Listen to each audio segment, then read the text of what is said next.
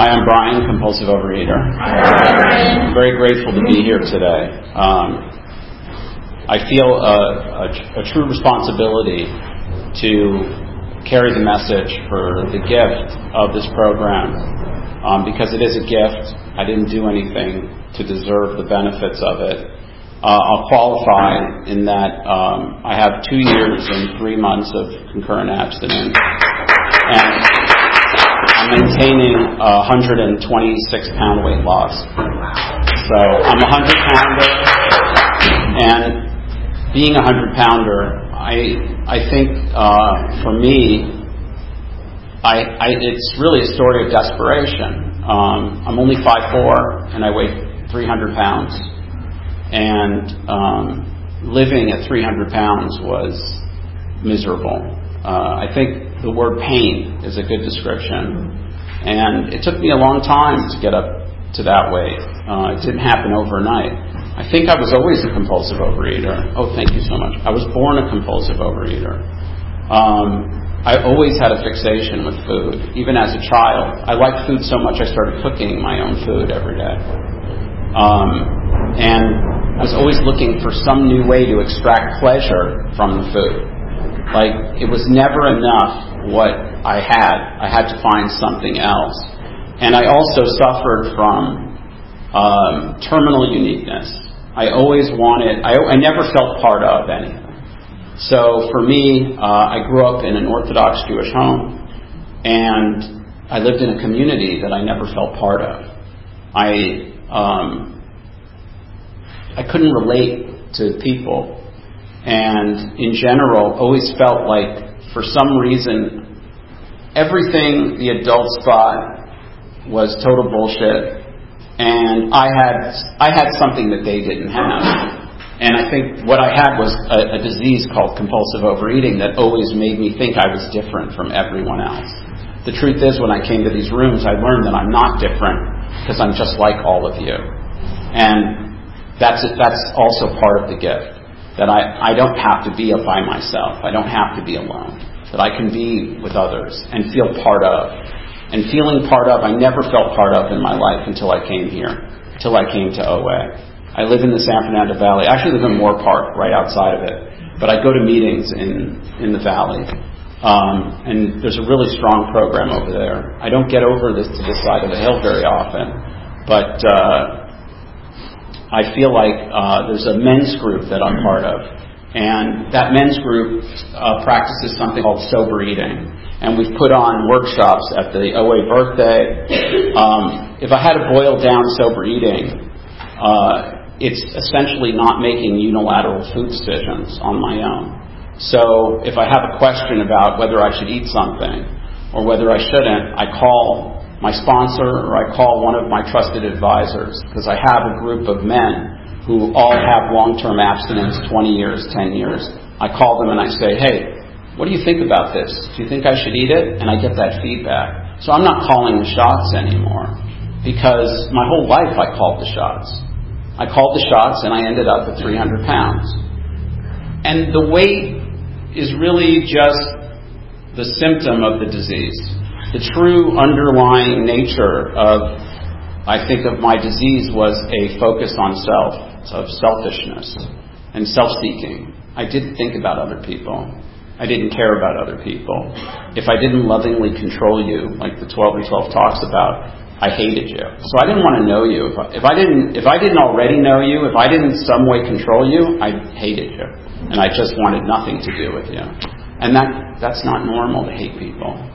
Um, I think I, I, I, don't. I think the other word is uh, is anxiety and, and, fear. I lived in fear. Uh, by the time I came back to program five years ago, uh, I was waking up at three o'clock in the morning uh, every night, thinking that the world was coming to an end. And and in many ways, my world was ending. My first wife, she was dying, and um, I I really had a hard time um, as she kept moving towards death. Uh, when she finally died, that's when I broke my first abstinence. I said, "Well, now I have an excuse. She broke, she died, so now I can go out." And that was that was um, about three years ago.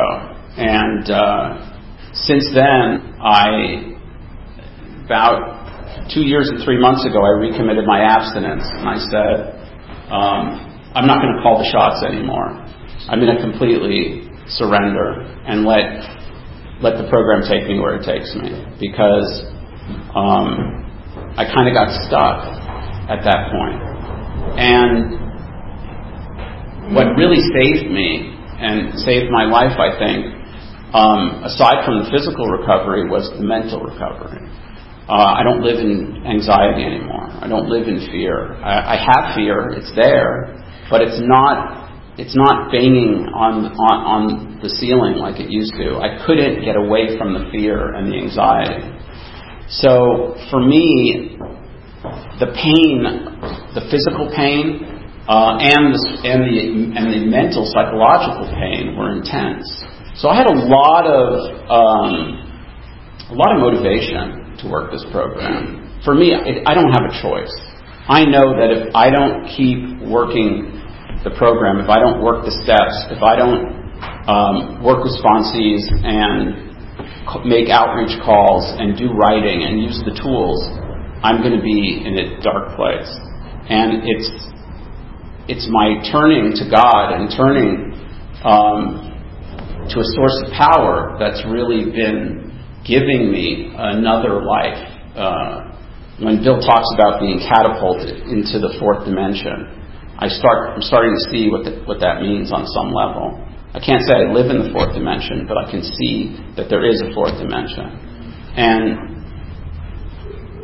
as as I got older, when I got to be about 23, 24, uh, started living with my first girlfriend, and that's really when I started packing the pounds on. I think I went from like 190 to 250, and that was the beginning of my weight just expanding and growing.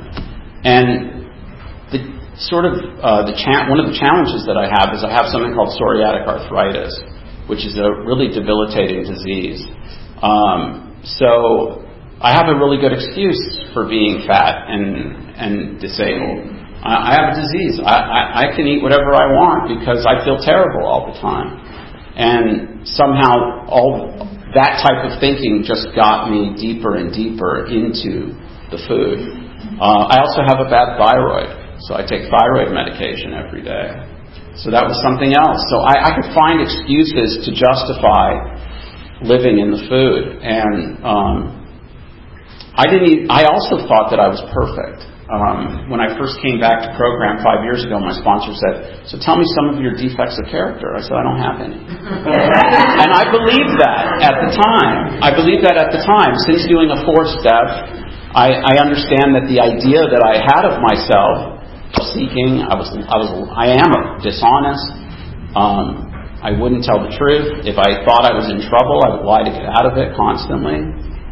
And so um, I had a lot of, uh, I had a lot of um, very good sort of uh, realizations when I did my four step that the idea I have of myself is just not real, but that I could walk around so altered so um, diluted uh, was amazing to me.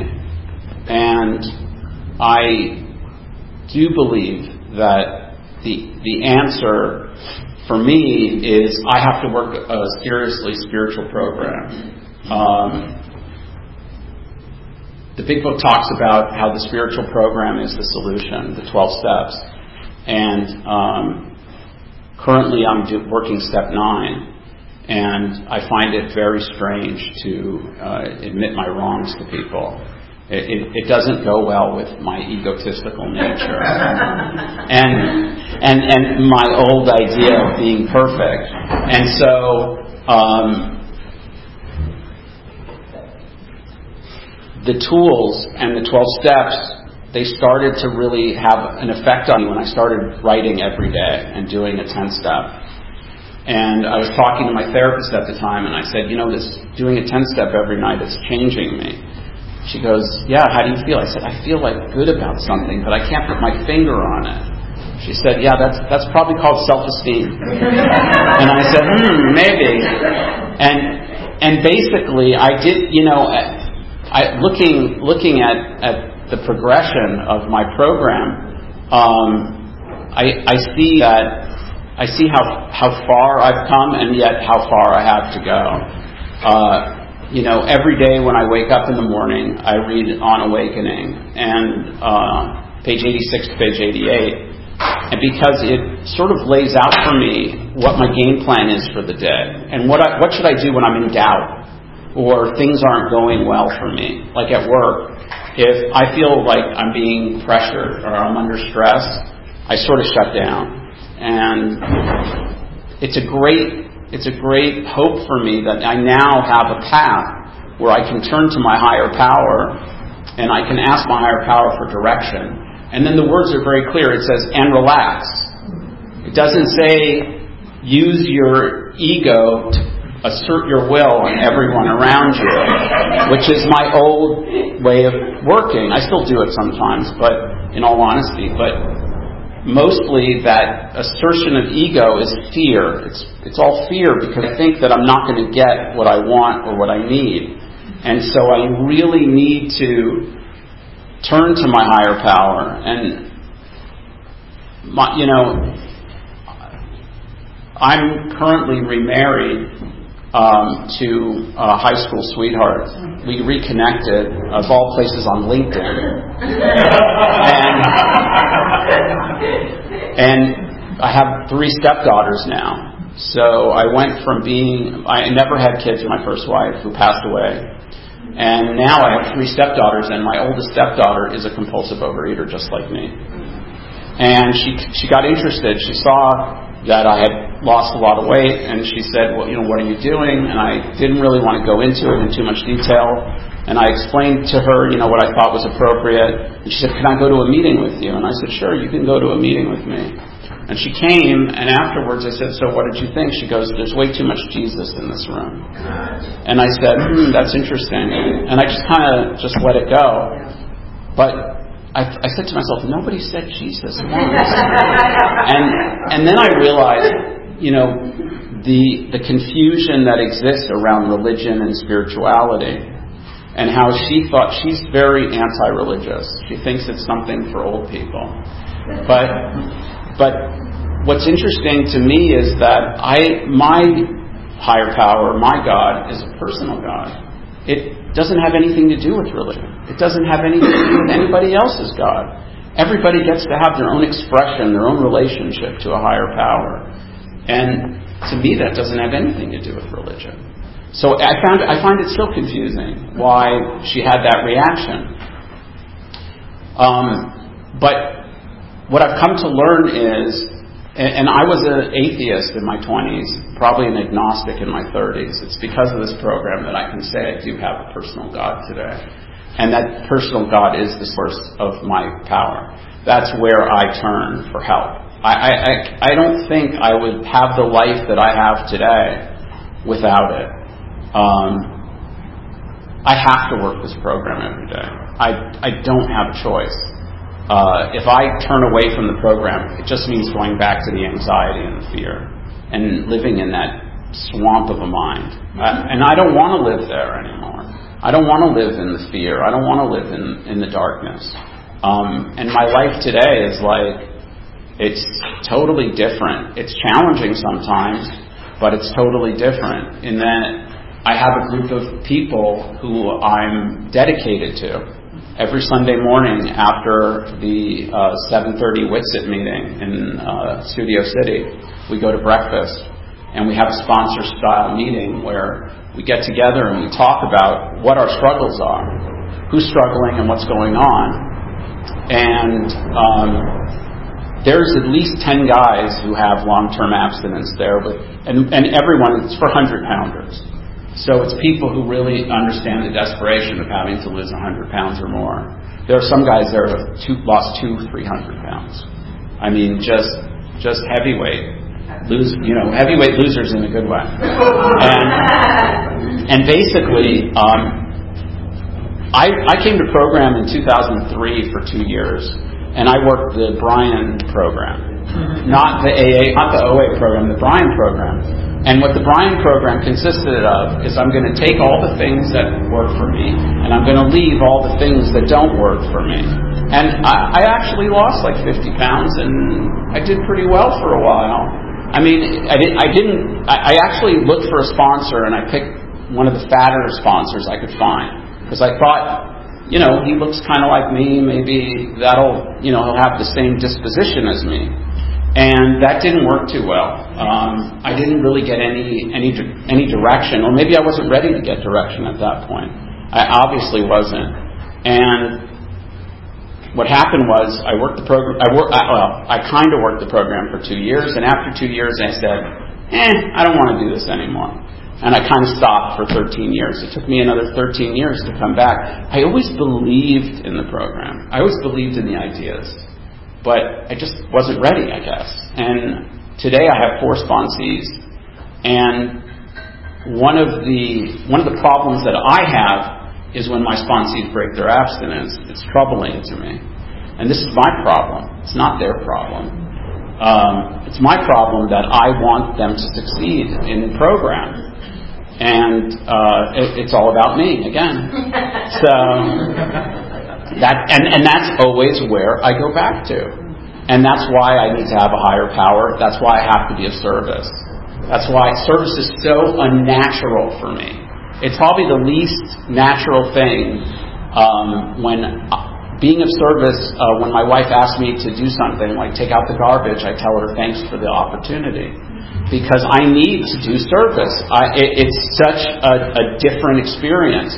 I don't have that chip set. That chip, my phone, when it was released, didn't come with the service chip.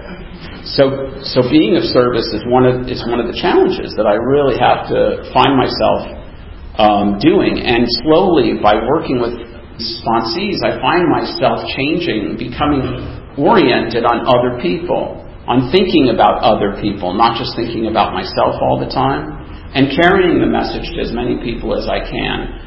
I don't like to say no when somebody asks me to sponsor them because I feel like I need to keep carrying the message to recover. And they're very grateful and they thank me, and I'm like, you don't have to thank me. I, am happy to do it because I, I need it. So I think I think one of the the characteristics um, that I have as a compulsive overeater is also being very controlling and um, wanting to change everything into what I think it should be. And that's something that uh, sort of, I think, is a, a beacon. Uh, if when I was, how much time was that? Five minutes when I when I came to program, um, I wanted to change the meeting. I wanted. I think we should share for this long. Maybe the business meeting should only happen once every six months. And I had all these ideas, but that's exactly what the Big Book talks about in terms of being the director of the play. Right? We. I think that I have all the answers for everyone, and the truth is, I had no answers. I had no answers because I was living isolated, feeling uniquely different than everyone else, hating everybody, and eating myself into oblivion. I mean, at 300 pounds, I could feel my heartbeat all the time. I, I, felt it. I mean, I knew that my heart would not be able to continue that way. I, my knees were swelling up. And I had Baker cysts in the back of my knees because they couldn't handle the weight. So my body was falling apart, literally. And with the chronic illness on top, it was miserable. Miserable. Um, and so today, um, one of one of the most important things that I've learned in this program is to keep my mouth shut and not interject my opinion, not give my opinion. It doesn't matter what I think. Um, it really doesn't. It's the group. It's it's it's the traditions that really matter. And the traditions have helped me because I couldn't, I thought committees and meetings were a waste of time. In business, I, I didn't understand the point of a meeting. And today, thank, thanks to the traditions, I can actually go and interact with other people and not just force my opinion down their throat and be, be a bull, um, a bully. And, and I think that's, to me, it's opened my world up. Um, it's opened my world up completely. Uh, and the promises have started to come true in my life. Um, sometimes I have fear of economic insecurity, but most of the time I don't. Um, I would say that uh, knowing how to handle situations, which used to baffle me, that to me the answer is be of service. Uh, I used to go to a funeral. I didn't know what to do. Be of service. I used to go to a party. I didn't know what to do. Be of service. Being of service pretty much will solve almost any problem that that I run into. Um, and I feel like I'm my world just keeps opening up, and I'm getting to experience um, the world in a completely new way, not because of fear, not because of uh, you know needing to control, but learning to let go and let God call the shots. I don't have to call the shots. It doesn't matter. My day doesn't have to play out the way I want it to play out. It can play out the way God wants it to play out. And I'm not going to, you know, it's like I explained in one of my sponsees. The third step is not like something, okay, I made a decision and that's it like I'm, that decision will hold true forever and ever. Every day I have to make a decision to turn my life and my will over to the care of my higher power. But it's the care of my higher power. It's, I'm not just randomly, you know, throwing it into a, into a canyon and saying, okay, whatever you want, just, you know, destroy me. I'm, I'm, I'm giving my life to the care of my higher power. And he's, and I believe he's going to care for me. I believe that the result will be better for me. Uh, I was reading it. The promises aren't material. It doesn't say you're going to be rich and drive a Maserati. It says that you're going to have these spiritual attributes. You're going to not have fear of economic insecurity. You're, you're going to know how to handle situations. I mean, the truth is, the materialism is not the point. If anything, I need to be less material. There needs to be less of me, not more of me.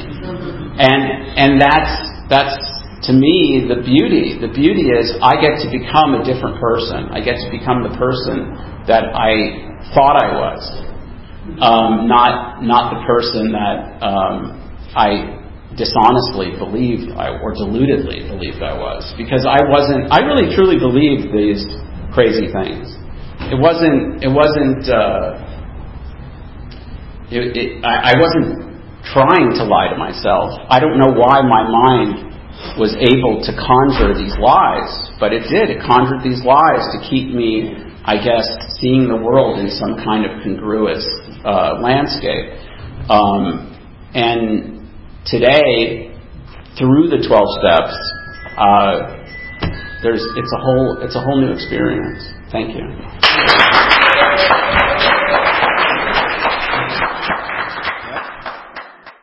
This is the time for questions only. There is no sharing at this meeting. If you need to share, please do so with one of us after the meeting. Also, please remember that opinions I shared with you today are my own and not those of Overeaters Anonymous as a whole. When asking questions, you need not identify yourself. Please remember, if you ask a question, your voice may be audible on the OA podcast. Yes.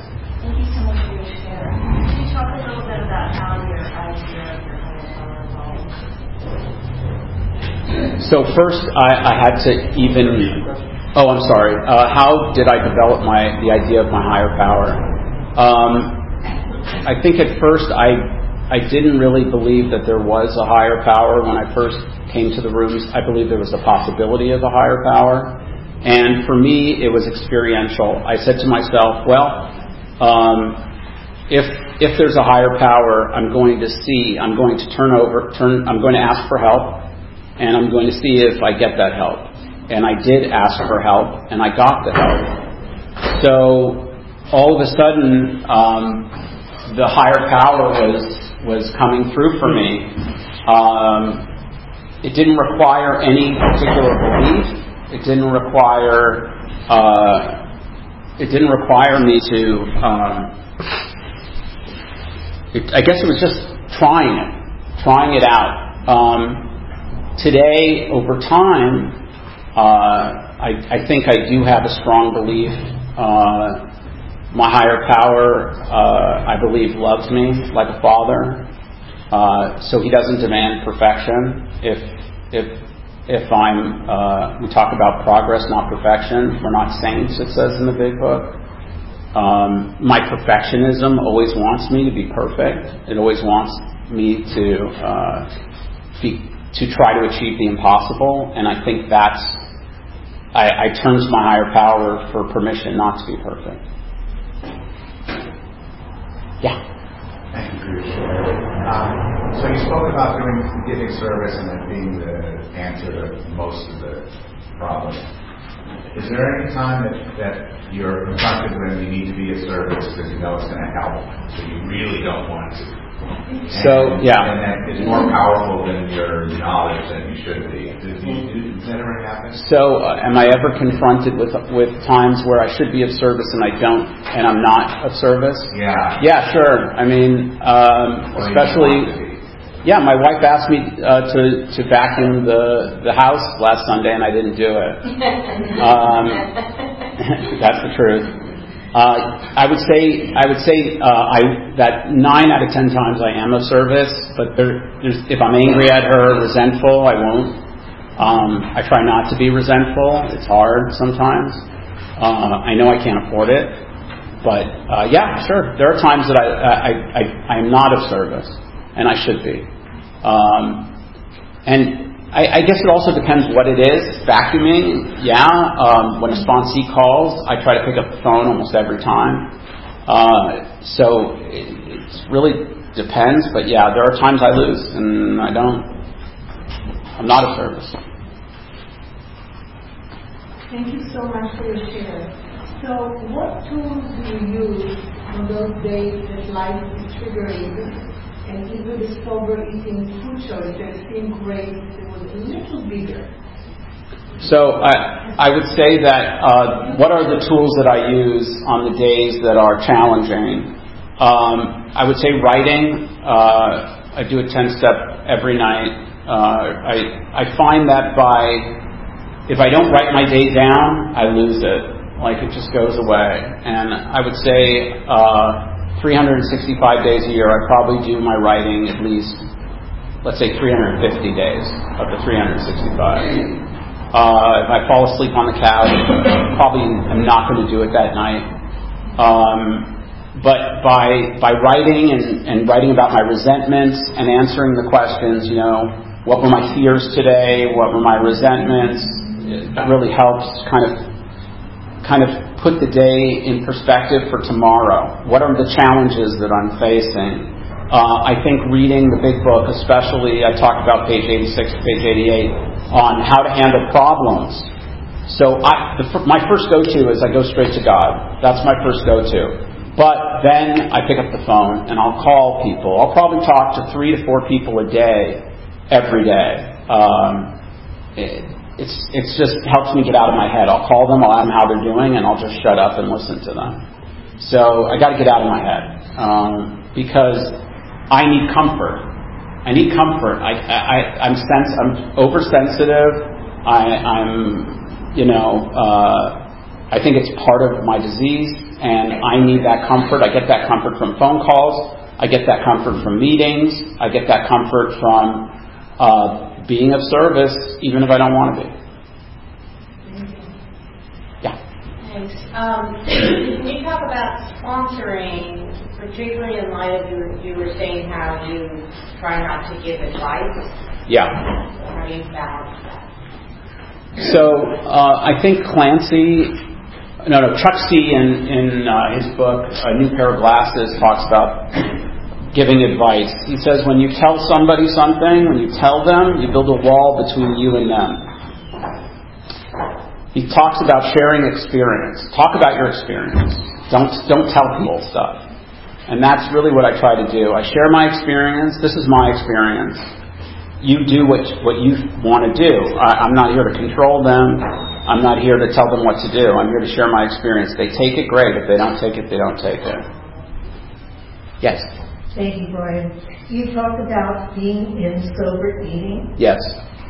How does that relate to your uh, work with your sponsees? Do they have to have that same food plan experience? Or how do you sponsor them? That's a good. That's a good question. So how how uh, how do I relate sober eating to my sponsees? So first off, I would say some of my sponsees are not even ready for sober eating. Um, they're I sponsor mostly hundred pounder guys who the food plan is very minimal. Uh, it's three plates of food a day with nothing in between or, or a snack or two depending on what they need and then um, and no recreational sugar. Outside of that, sure, I, I'll just wrap it up with this question. Outside of that, I, I can't ask for more. They're not ready to, to sit down and do a sober eating. I try after a few months. If I see that they're actually maintaining that food plan, then I'll sit down and do the sober eating workshop with them uh, if, if they're ready. But a lot of guys are just struggling. They, they, they can't even maintain that. And I try to focus more on spiritual aspects and, and, and getting them to start thinking about other people and being of service than focused on the food so much. That's it. All right. Thank you.